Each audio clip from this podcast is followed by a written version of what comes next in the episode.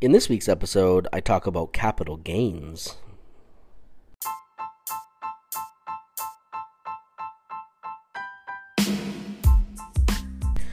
Hey everyone, welcome to episode 44 of Real Estate Chat with Jason Z. I'm Jason Zwolek of the Zwolek Group with First Team Real Estate, coming to you from Irvine in Orange County, California. I hope you all are having a fantastic week. We are doing this episode on Wednesday this week because I unfortunately caught quite the cold from my little man uh, who was sick last week, and it's just kind of moving its way through our house. So I'm a little stuffed up, so I apologize for that in advance. Today, I wanted to take some time to talk about capital gains and uh, what, how they, the ramifications of them, and just um, wanted to give you guys some tips on and some information on capital gains when it comes to with regards to property and buying real estate. So I want to first preface this with saying that before you buy any property or you sell any property, you want to make sure that you talk to a uh, your accountant um, to go over all the ramifications of capital gains because you want to make sure that you are going to keep as much money in your pocket as possible. That's the goal. That's what we all want. So that's the ideal uh, situation. So you definitely want to talk to a professional about that. I'm just going to give you a little bit of information that I have on this. So, one thing here in California, which is a little bit unique, is for capital gains. So, uh, capital gains are anything that you make on a property um, after when when you sell it. So, I'm going to look at principal residences. So, these are residents that you've actually lived in um, and are your primary residence. So, when you sell your property, uh, if you you will receive some kind of gain, hopefully. Knock on wood. And what this does is the government's going to look at that and say and find out whether that gain, that money that you've made, needs to be taxed. So, first off, if you've lived in your home for over two years and you've lived in there two of the last five years total, excuse me, then you are you will have some exemption to capital gains. So number 1, if you're an individual, you have $250,000 exemption from capital gains. If you are married, that doubles. So you have $500,000.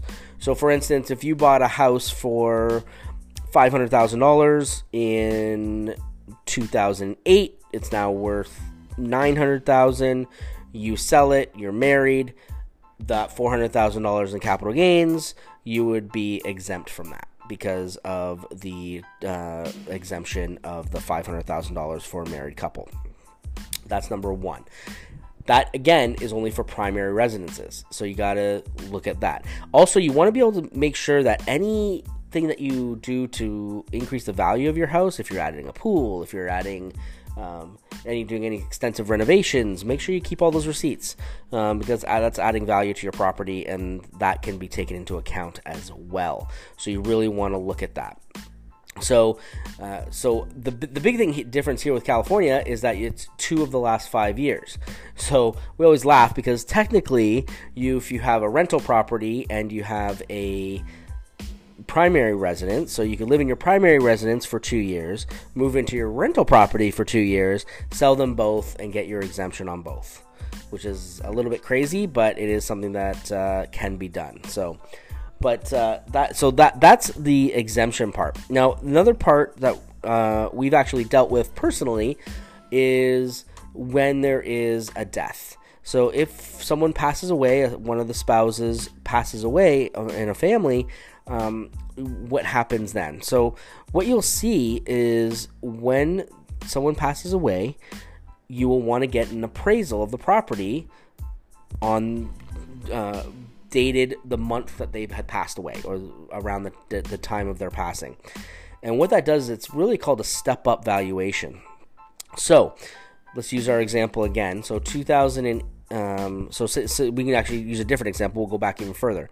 So, if you look at buying a house some of the houses around here in the 70s were sold for $70,000, $80,000. So that house is $80,000. And in 2015, the house is worth a million dollars, right? So we're looking at almost just over $900,000 in gains. Now, one of the spouses passes away. Uh, and so what'll end up happening is there'll be an appraisal to bring it up to that current value from the, at the date of the pa- of, of the, the passing of the spouse and that will be the new value for capital gains. So if then they sell and they sell it for 1.1 and the value at the appraisal at the time of death was a million, it's only $100,000 in capital gains. So you're safe because of you have that uh, again you have that exemption of the two hundred and fifty thousand dollars that you have now, and you also have um, a certain amount of time from the passing of a spouse to take advantage of the $500,000 as well. So these are just little things that you really want to look into when you're looking at selling your property uh, because you don't want to be dinged on capital gains. Another thing to think of is short term gain versus long term gain. So anything sold under that that you get rid of in under a year is actually considered considered short-term gain and could be taxed at your income tax level. So you really want to be cognizant of that because you could lose some money right there just because you're going to be taxed at a higher bracket because it's going to be according to income. And the way the the federal government does it is they look at income brackets. So if you're looking at like like zero to fifty thousand, then fifty thousand to two hundred fifty thousand, two hundred fifty thousand to five hundred thousand, uh, or four hundred fifty. 50,000 and then 450,000 and above. Those are rough numbers, but something along those lines, there's going to be different tax brackets. So obviously, the more you make, the more you're going to be taxed. Um, now, when it comes to income properties, income properties are a whole other ballgame.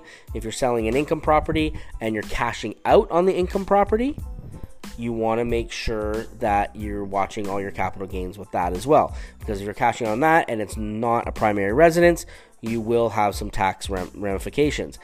Again, when we look at the step up, if there is a passing, that moves into rental properties as well. So you won't have to pay any capital gains on those if you sell them. If you're not, if you're depending on how much you're making, um, you don't get the exemption. But if you were to sell them immediately, um, you probably get minimal capital gains, especially after fees and everything that you're um, uh, that you're doing that you're paying for during the sales process. So so that's a little bit about tax uh, capital gains. Again, I just wanted to touch on it briefly because um, we've, we've recently had some some new home buyers and and we've got people selling and they're looking at holding off because they want to be in their place for a couple years and it's it's just always something to think of. You're always where our goal is to always keep more money in your pocket than uh, anybody else's. So uh, hopefully this helped you out. If you have any questions, you can always reach us uh, at Zwolek at firstteam.com or shoot me a text at 949 345 1183. Remember to share this out there uh, to your friends and family. We want to get the, as much information out there. Our goal is to really make sure that we educate uh, everyone out there in the market so that when they're making these decisions, um, whether they're selling, whether they're buying, whether they're investing, um, they are the most knowledgeable people out there. And that's really the goal of this podcast and what we're trying to do. So, again, I hope you guys have a had are having a great week. I hope your rest of your week is killer. And until next week, take care, everybody.